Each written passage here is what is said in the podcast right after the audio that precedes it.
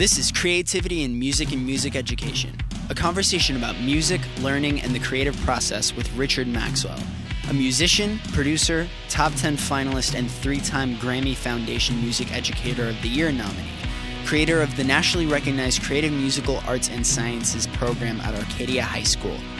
The Creativity in Music and Music Education podcast starts now. All right, hey there, everybody. Richard Maxwell here again for another episode of the Creativity in Music and Music Education podcast. Thanks again so much for listening and sending me some feedback and subscribing and telling your friends about it and everything else that's been going on. I really appreciate all the support we've been getting for this lately. It's pretty cool, and I'm glad to see that people seem to be enjoying it and hopefully getting some out of it. This week, got something kind of cool for you. Actually, more than kind of cool, something very cool. This is an interview with a new intern in the CMAS program. This is Sean McComb. This is recorded this a couple weeks ago, actually. I'm very lucky. Every year, I get to host a lot of music education majors. In fact, I think, as I mentioned in this interview here, I think I see just about every music education major that will go through Arizona State University at one point or another, for a semester, in some cases maybe even more than a semester. But in any case, I thought it'd be kind of cool to have an interview with an intern right after their very first day, their first experience of walking into CMAS and kind of seeing what it's like. And Sean, as you'll hear, is still trying to figure it all out a little bit. And what he wants his role to be in that internship. But it's pretty cool to kind of get a chance to talk to him, learn a little bit about his background, what got him into music in the first place, what got him into music education, what his goals are. To some extent, this interview almost is a little bit of an interview of me as well, in a way, as he's asking some different questions and trying to piece it all together. Because as I've mentioned before, what we do, very, very proud of, certainly, but also is definitely unique in a lot of ways, for better or worse. And so Sean is clearly very inquisitive, as you will hear. He's got great musical instincts. I think he's going to be a fantastic music educator. But he wants to, find some answers and about some things, and he's got some pretty good questions and some interesting insights into how all this stuff works and what it's like to be a soon-to-be-completed with your music education certification, college student and all the things that go along with that. So I think you'll really enjoy what he has to say. As always, you can reach me anytime at RichardMaxwell.net. You can also reach me and find out more about what my students are doing at ArcadiaCMAS.com. And again, I really appreciate all the feedback we've been getting and everybody's support, and hopefully that'll keep up and continue. And without further ado, here's Sean McComb. Okay, so I am here with Sean McComb. You are a ASU, Arizona State University music education major, right? Mm-hmm. And so every year, I am very proud of this. I get to work with pretty much, I think, nearly every music ed major at ASU at some point comes through CMAS and either, out of I can't wait to be there or lost a bet or whatever it happens to be, but gets to experience what we're doing here. So welcome. Thank you very much. Thanks for having me. Yeah, it's crazy. We have all these art of teaching classes and, art of teaching children's music. Several schools are available, elementary schools, art of teaching choral or band and orchestra, several. With art of teaching contemporary music, it's just this school, and it's crazy to me. But yeah, I'm very lucky to be here. Well, I appreciate you being here. It's kind of funny to me that you say that, because that's sort of one of the things that we're trying to hopefully change. It was weird, somebody your age who's excited about it and everything else and going, where's the information? I need this. This is obviously going to be part of what's going on. But, the truth is that wasn't always the approach that was taken. And I think you're starting to now see, people like the folks at ASU, and I'm thinking there are more, but specifically, Dr. Tobias, Dr. Stauffer, and several others, but them in particular going, this really matters. Oh, yeah. And we have to provide that. So I'm always grateful to you guys for coming in. I really appreciate it. I want to make sure that everybody knows. So right now, you and I are chatting in one of our studio rooms in one of our more I suppose grand producer rooms, if you will, in CMAS. But this is literally right after your first day. So you came in this morning. You and I had never met. We'd emailed a few times just to say, hey, we're at a park and what, you know, I have a fridge and a microwave you can use and kind of stuff. But I deliberately didn't really tell you much. I might have sent you an email link or like a website link, but I'm not sure that I gave you much else. And I kind of did that to you on purpose. And so you're coming, this is after the first day. And I thought it would be kind of fun to sort of just, you know, tap into sort of your gut reaction, good, bad, ugly, whatever. But before we do that, I want to ask you, this is a question I like to ask everybody that is kind enough to let me interview them for this podcast, which is, what are you, as a starting question, what are you currently listening to? Like, what's on your playlist on your phone or whatnot? Oh, man. So right now, I'm always listening to them. I've been listening to them for a long time. And it was actually a little reassuring when I saw them on your wall of posters is Blink-182. Okay, cool. You know, Blink-182, I like a lot of Queen. I like the Irish punk band Flogging Molly. Okay. If you've heard of Jonathan Coulton, he's kind of like a folky, just very weird out there songs. Okay. What is it about some of these artists that particularly are appealing to you, if I can ask? Blink-182 is always... I'm always going to go back to that one.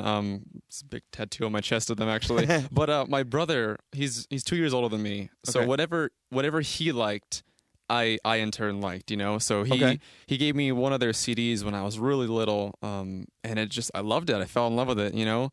And you were talking to your music history class today about, you know, artists having to change their sound and not liking it. And they're going through that exact process right now. You know, Tom DeLonge, who was the founder and the lead singer and guitarist, is no longer in the band. Right. And it's just, it was so cool and so relevant to listen to that. That's good. Good. Okay. So I wasn't completely making that lecture up. That's good. That's good to know. Why don't we get into sort of the heart of what we're doing here today? So you walk in, you know. Let's start with this. Why don't we back up and let's paint a quick picture of your background, you know, musically, like where you're coming from, gets you to the point where you're walking through that door. It's a bit of an interesting story actually. So when I was 7 years old, I was diagnosed with this disease called sagittal cranial synostosis, which basically means that my skull was developing abnormally. I had to get reconstructive surgery on it, so I have metal plates and screws in my head. Just backstory. Skip forward to when I'm 14. Okay. I'm a freshman in high school, and I wanted to do JROTC, the military's class. Okay. They told me to, one of the first things they said was, you got to cut your hair. It's too long. And I have this big zigzag scar goes ear to ear. And when you're 14, you know, I don't want to show anybody that. The only class available was Choir 1. And I'm like, oh no, it's going to be terrible. I'm going to absolutely hate it. I'm going to sit in the back, not going to sing anything. And then I'll find something that I really enjoy doing after this semester. Well, that changed. Here we are sitting. Okay. But I had this amazing choir teacher. Her name was Stephanie Graham, you know, Curry now, but. Where was this? This was Sunny Slope High School. Okay, so this is in town. Oh, yeah. Okay. 2006 to 10 is when I went. Okay, all right. And she just changed my whole perspective on, you know, what choral music was, what, you know, classical music, and just everything about it I loved, you know. Okay. It totally immersed me. So, you know, now that I was 18, skip ahead, what am I going to do with the rest of my life? You know. That's amazing to me. So you wind up literally... walking into a classroom that you not only don't really know what it's going to be, you frankly don't want to be there. I had all these preconceived notions of what choir was. And now this is what you're going to do. Yeah, exactly. So like, that's amazing. One of my goals is to, you know. Does she know this, by the way? Oh yeah, she knows it. Okay, I was going to say, because if she doesn't, you need to tell her, because that's the greatest thing you could possibly tell a teacher, I think. Mm-hmm. I actually gave her one of my like rewards for becoming an Eagle Scout. You get a father pin, a mother pin, and a mentor pin. Oh. And so I invited her to my court of honor to give her my mentor pin because she's just been hugely influential on me. That's amazing. So you go through high school, you obviously get bit by the singing bug. Oh yeah. So how do we go from that? I'm always curious what makes somebody go, you know, I love music, and that's legitimate, and that's always great. And then, but now you're talking about, okay, now I'm going to teach, and that's a whole, you know, to be fair with what I do, you know, the line is getting blurred with what I do a lot between the who's creating and who's teaching who part. And I've set it up that way on purpose, maybe as a way to just sort of selfishly deal with this. But for most, I mean, it's not like that at all. There's kind of a, you know, you are sort of going down a certain path. How did that transition happen? It was sort of a combination of things. So I loved music, obviously. Okay. When I was 14 still, you know, I was very heavily involved in the Boy Scouts of America. Okay. So I started working at a summer camp up in Payson, Arizona, every summer since I was 14 to when I was like 19. And I taught, you know, the weather merit badge, environmental science. When I got older, I moved to the pool, became a lifeguard, and I taught swimming and life-saving merit badges. And, you know, seeing a kid in the very beginning of the week on Monday who was terrified to go in the water, but they had to take this class to get their eagle. Okay. To Friday when they're swimming laps in the pool. And this could be, you know, them coming to class every day or them coming during their free time to get, you know, private lessons. You know, if you're willing to work with them and they're willing to put in the effort, that outcome at the end is just, it was incredible. It was so worth it. You know, okay, sure. So I'm standing on the pool deck one day and I'm like, this right here is what I want to do the rest of my life. Wow. But I also don't want to be a lifeguard the rest of my life. Okay, fair enough. So why not do it with sports? So, why not do it with, you know, physical education as opposed to music education? My love for music was already there, and it's like, why can't I do both of these at the same time? Very cool. Okay. And that's amazing to me, because I think that, you know, different people come at this from different places, and it's always interesting to see where's the similarities, where the connections, you know. Some of us sort of stumble into teaching almost, and then before you know it, you're like, you know, actually, this is kind of cool, but having no idea that it even really exists. Much in the same way, you know, that, you know, you found music completely, you know, the last thing you thought, and now it's like all consuming it's for all your life. It's all I want to do. Right, which is great. And, you know, and to be honest, that speaks a lot, I think, to the power of music and what its potential is. So now we're at ASU. You've been going through that whole practicum, which I know is incredibly intensive. Oh, yeah. And I had one intern previously kind of describe it. I think the word used was unrelenting. Yeah, it's a little hectic at times. But in a good way, I think. Yeah. Oh, absolutely. You know, so let me ask you this. You mentioned already, you said that, you know, this idea of, you know, the contemporary thing and not really having, you know, with the exception of very limited options, which and to ASU's credit, they are really trying to push this idea of all music and, you know, let's get ourselves out of these sort of, you know, archaic boxes, if I can say. And I don't mean that to be offensive towards anybody who's doing, like, you know, straight up traditional stuff. I don't mean it in that regard. I just mean, you know, I had an intern a couple of years ago who described it perfectly. And what she said was, she had worked very hard for a degree that she was very proud of. She was going to be, you know, moving on to a job, you know, in the field, and she was very excited. And she said, you know, the thing is, if it hadn't been for the internship with you, I'm not sure that I'd walk into my new job and have any clue how to even turn on the lights or plug in a microphone or what to do to run. Actually, she was a choir, you know, education major, you know, and it's sort of that kind of thing, you know, forgetting about the other part of what we do, you know, I think that part of it, you know, you could be the absolute most traditional oriented music teacher on the planet, and that's perfectly fine. That's cool. But even then, at some point, you're going to have to plug in that microphone so that your kid or kids on stage can be heard by your audience. Exactly. And that thing isn't being taught as much or at all in some places.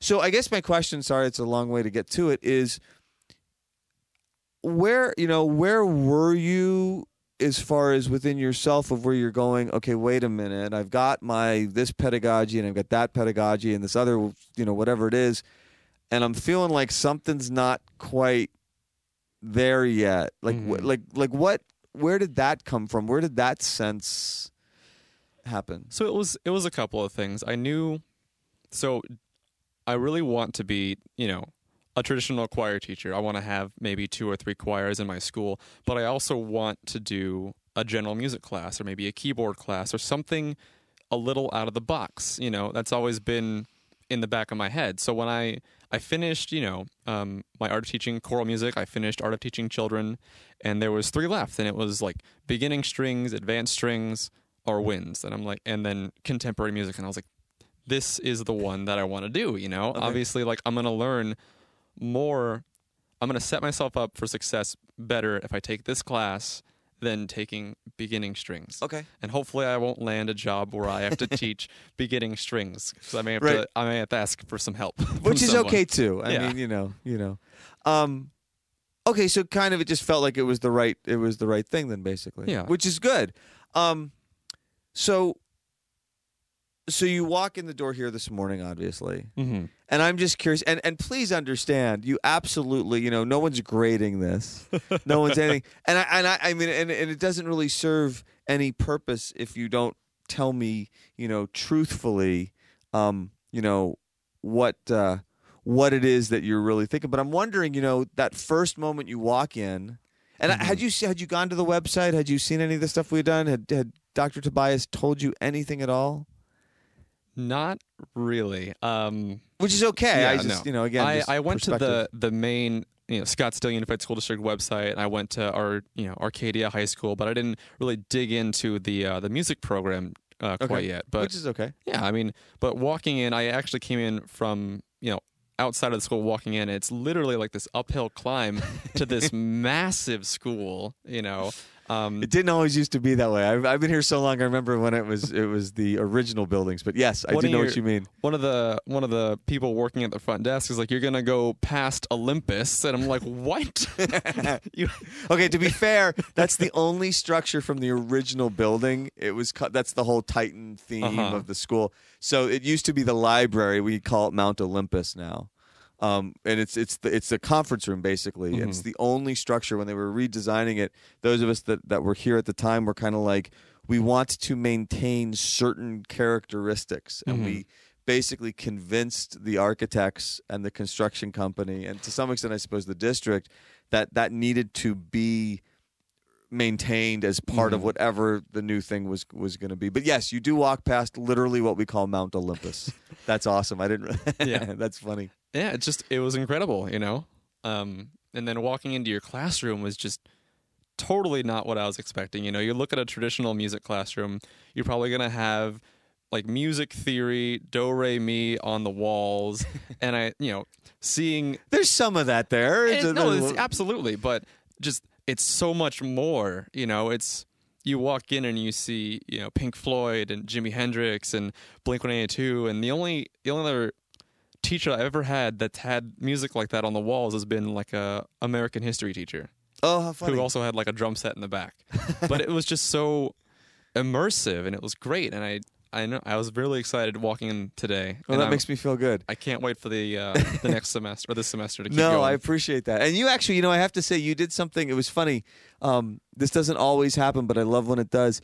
You right away were, okay, there's some students here, and we're learning something new, and you immediately jumped in. Mm-hmm. At one point, it was funny, and for folks that are listening who've never seen the room, the way it works with...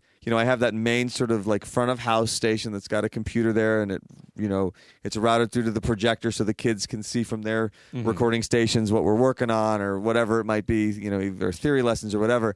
And I had to walk away to help somebody across the room. And you saw, this was so cool, you saw that there were all these students that were struggling with this one step.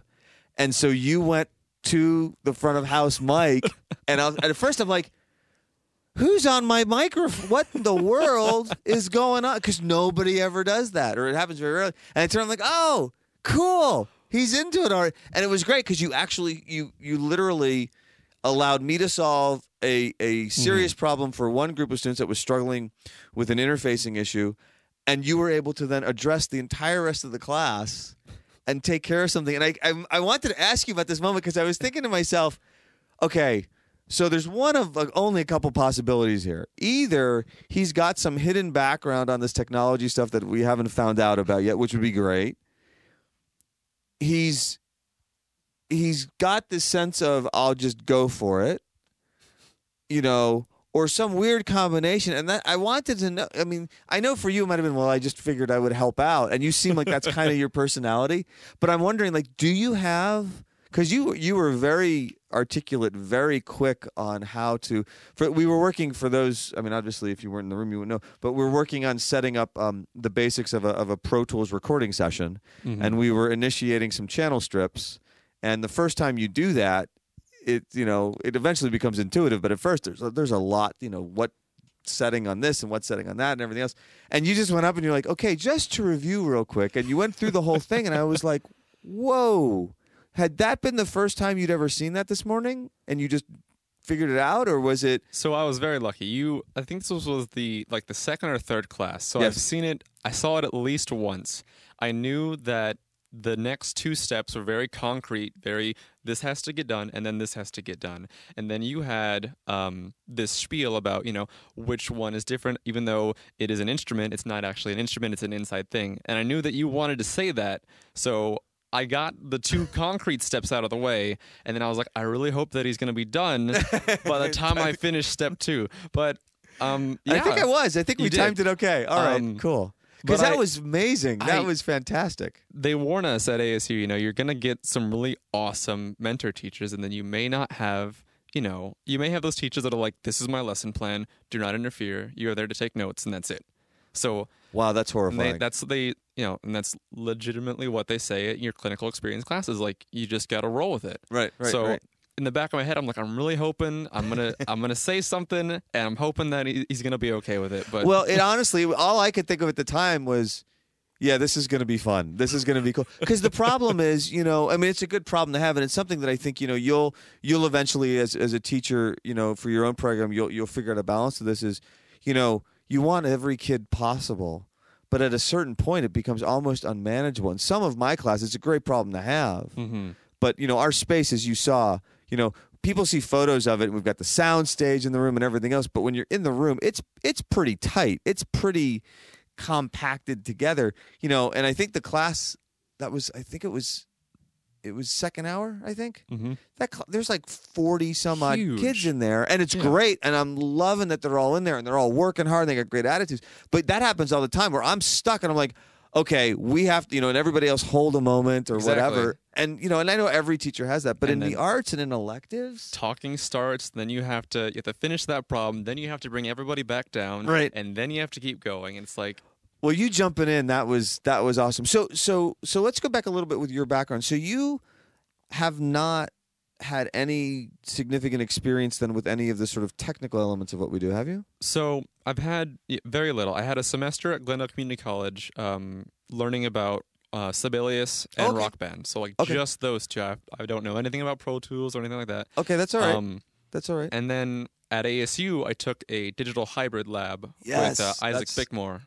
So that was... Isn't that an awesome class? It was really cool. Very creative, out of the box. I loved it. We used a lot of makey-makeys, so we were we were painting, and our fingers touching the paint created musical instruments. So my canvas was the snare, and then someone else's canvas was the bass, and it was cool. But 2 semesters worth of digital is all I got so far. Okay, that's all right.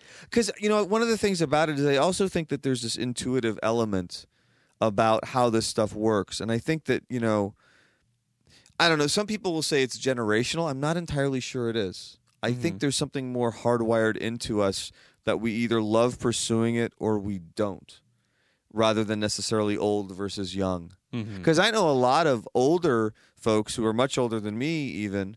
Not that I'm that old, but, everybody likes to pretend. Whatever. I don't know. The point is, but there are a lot of people that may be significantly older than me, but love this stuff. Just love the idea of, what combination and whatever. And then there are younger people, younger than you, who are absolutely refuse. I don't want to get anywhere near it. That's, they're sort of hardcore purist. Also, either way is fine, but I don't think it has anything to do necessarily with age specific, because I think a lot of times this idea of youth, technology, it's easy for them. I'm not so sure. Let me ask you this real quick here, and then we'll wrap up. But so you've been here for a day. Beyond the room itself, was there anything that particularly sort of I'm just curious. Was there anything particularly that stood out, like, whoa, did not expect that to be part of what they would be doing here? And I know in one day it's hard to tell, you know, everything, but... Mm-hmm. You know, off the top of my head, I can't really give you a straight answer, but I honestly didn't know what to expect walking in here, you know? So it was really cool. So you had mentioned today that like the first couple of weeks are all very technical and getting these lessons out of the way. So I'm really excited to see what it's like a couple weeks down the road when students are really digging into their projects and really being able to help out. And I think you're going to do great at that. Some of that, to be fair, you know, is just that the idea with this open creative platform that the program is supposed to be is the only way to do that is you have to sort of put the early, like, what are these things? What are they doing? Because otherwise, and I talked to the kids about this, and I know that, you know, after 2 weeks, they're a little frustrated. So today we were really starting to make some stuff. Yeah. But, you know, the worst possible thing that can happen is you get this great idea. You want to share it.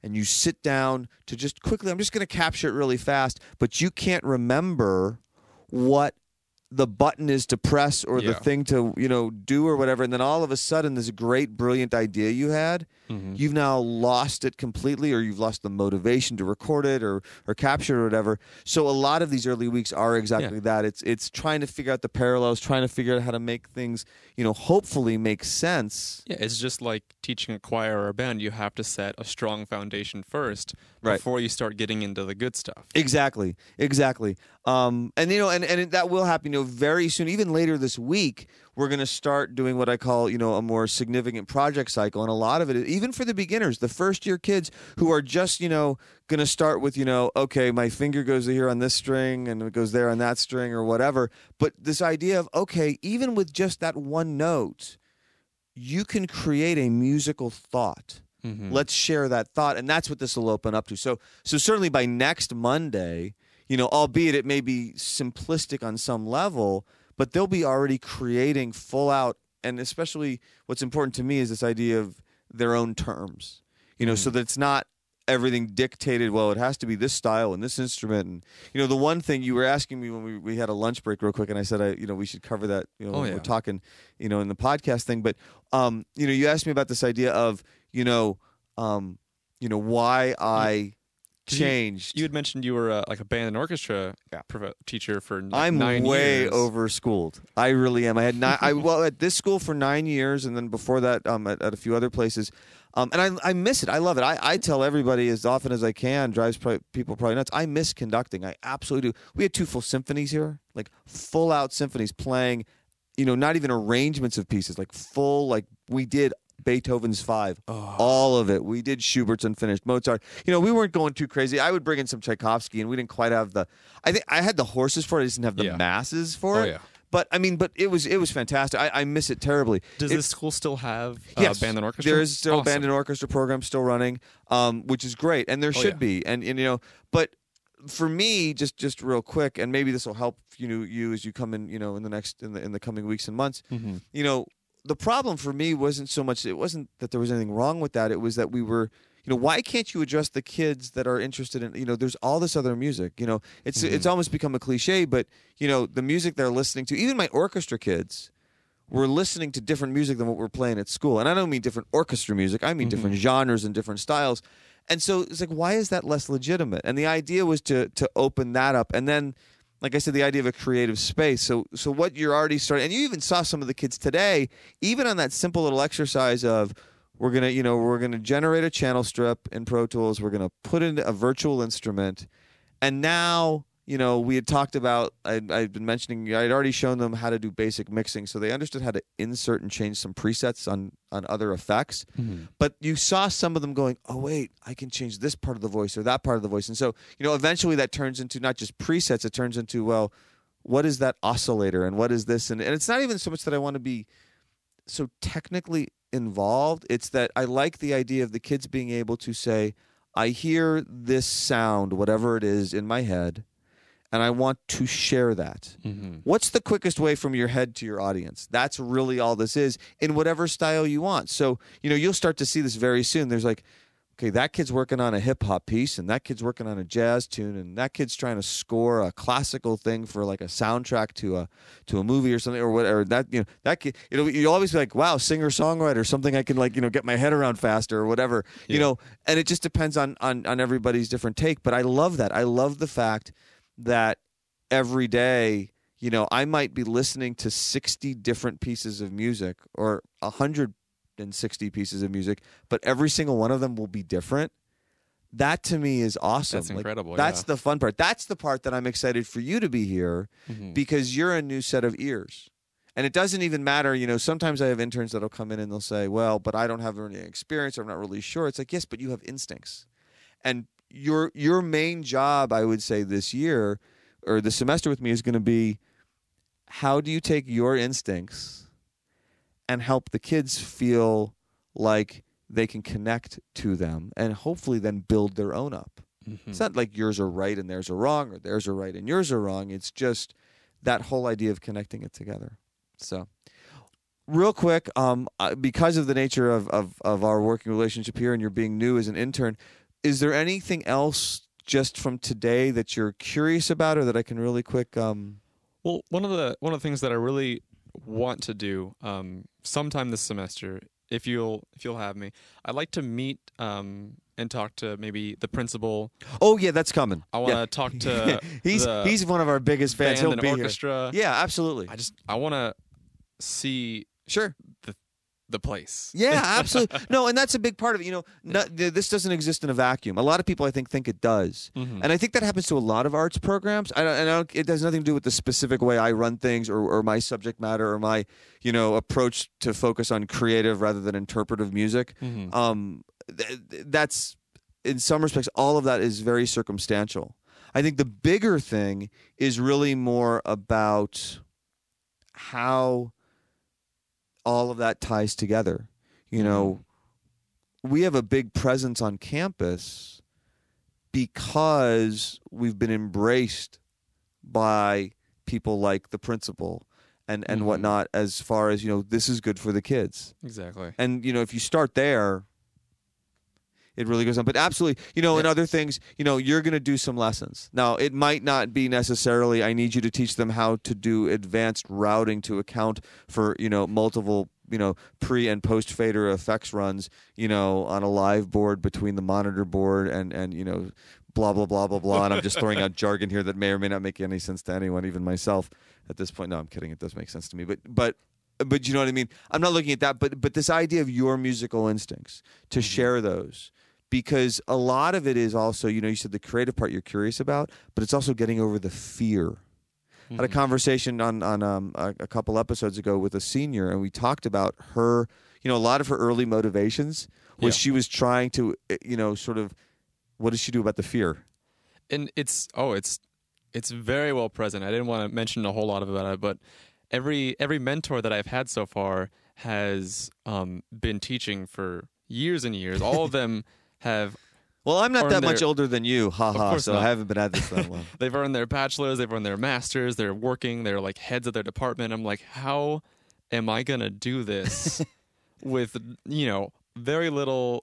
I have 4 years of ASU, but like, you will though. I think you will. I think it's, you know, it's learning yourself mm-hmm. and what works for you, and then you keep moving that forward. You know.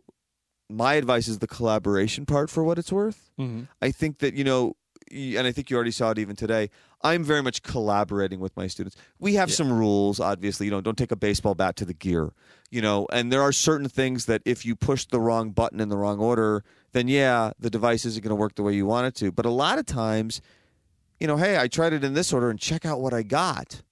Oh, okay. Let's go with that now. And, you know, so there isn't, it's, you know, I think the right and wrong thing. Mm-hmm. And I think this is maybe the thing that I am told by other folks that maybe is the difference in some cases between what I'm doing and a lot of other teachers is I don't like having a one size fits all attitude. I don't, mm-hmm. you know, now to be fair, I don't have to have that attitude because of the nature of what we're doing here. When I was running those symphonies, there was to some extent a one size. There kind of has to be. You're not going to play Beethoven unless you're ready to. You have to have a certain level of skill. You have to have a certain level of understanding, or it's not Beethoven. And that's a completely legitimate, argument to make.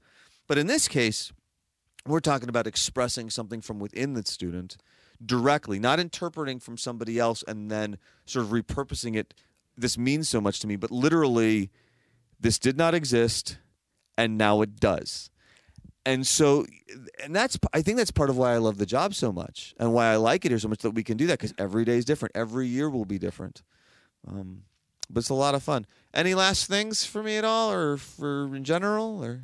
So have you ever done any collaborations with your students and the choirs or the band and orchestra, like big musical productions? We do. We do a lot with theater. We do a lot with film and video. A few years ago, there was a gentleman here named Dan Fisher who was one of my successors. They went through a series of teachers, and Dan and I were just on the verge of some combination elements. We just didn't quite get it together, and different things come up for different reasons. But we've written 3 full-scale musicals. We've been involved in some soundtrack work. We've done a lot of different things, and one of the ideas is also you just from year to year and circumstance to circumstance. But we do try to collaborate a lot. We do a lot of things. Technical theater will do a lot of things with us where they frankly make us look amazing, and they'll do lighting and sound. I mean, we do a little bit of lighting, but let's not kid ourselves. Yeah. It's kind of like it's you got to look and see where the kids are. A couple of years ago, we did a full-scale theater, did a full-scale published musical called The Drowsy Chaperone. Oh. And so I taught 4 of my students how to conduct, and they conducted the shows. And they divided the show into 4 segments, and they conducted it. That's incredible. And it was it was so much fun to watch. They're still seniors here. I'll introduce you to them at some point. Please, absolutely. They were actually, I think all of them, it was funny. It just worked out who volunteered for it. They were sophomores at the time. And maybe that's why they volunteered, because they were so young and were like, I don't know that I shouldn't necessarily do this. But I mean, it was the full out thing. And they, and it wasn't just floor, door, window, ceiling kind of stuff. We were doing cueing and we were, and all the different elements that with it, and vamping. And I mean, musicals were... it's hard enough to conduct anything. Wall-E, the whole note takes a walk, as you note, is hard enough to conduct. But this was a full-out, the full score and everything. It was brilliant to watch. And to have that opportunity at the high school level is just incredible, Well, and I appreciate that. And that's part of why we do it. I always like to say, I look at what they're doing. And don't get me wrong, I love my high school band director. I love Pete Metzger, genius. I love that man. But I always look at this place and I go, if I'm a little jealous of my students... that's probably a good indicator that we're going in the right direction. So I'm always kind of trying to figure out where those things are. But yeah, we I'm always interested in just about anything. I mean, just today, and I don't know if we're going to do it. I probably shouldn't even say this out loud, but Stugo came to me wondering if we would be interested in organizing the homecoming parade. And on one level, he'd be like, what in the world? Why? But on the other hand, I'm like, we could produce a pretty slick homecoming parade. I just don't know if I want to take that on or not. None of my students want to, and but as a concept, why, why inherently, why not? Exactly. So, well, Sean, I really appreciate you coming. I'm so glad you're here as an intern this year. I think this is going to be a fantastic semester. I'm excited to be working with you. I'm excited to be here, and thank you so much for being part of our podcast and being part of the program. And I think it's going to be a really, really great semester. I'm looking forward to it. Cool. Thank you. Thanks, man. All right, so there you go. Sean McComb, brand new Arizona State University intern for the Arcadia High School Creative Musical Arts and Sciences program. Really, really exceptionally gifted musician and future educator. I'm really excited to be working with him, and we'll keep checking in with Sean over the course of the year, and also with some of his other colleagues from ASU that are coming in. I've got some other interviews with some of the other interns that you'll be able to hear soon. And a lot of really neat things happening. So anyway, I want to thank him again for being part of this week's episode. As always, as I mentioned, you can reach me anytime at RichardMaxwell.net. Please send me your comments. Send me some feedback. If there's a topic that interests you regarding creativity-based music programs, or just creativity in general, or heck, just anything about music, let me know. You can, again, at RichardMaxwell.net, and you can always find me as well and what my students are up to at ArcadiaCMAS.com. So anyway, I hope you enjoyed this week, and we will see you next time.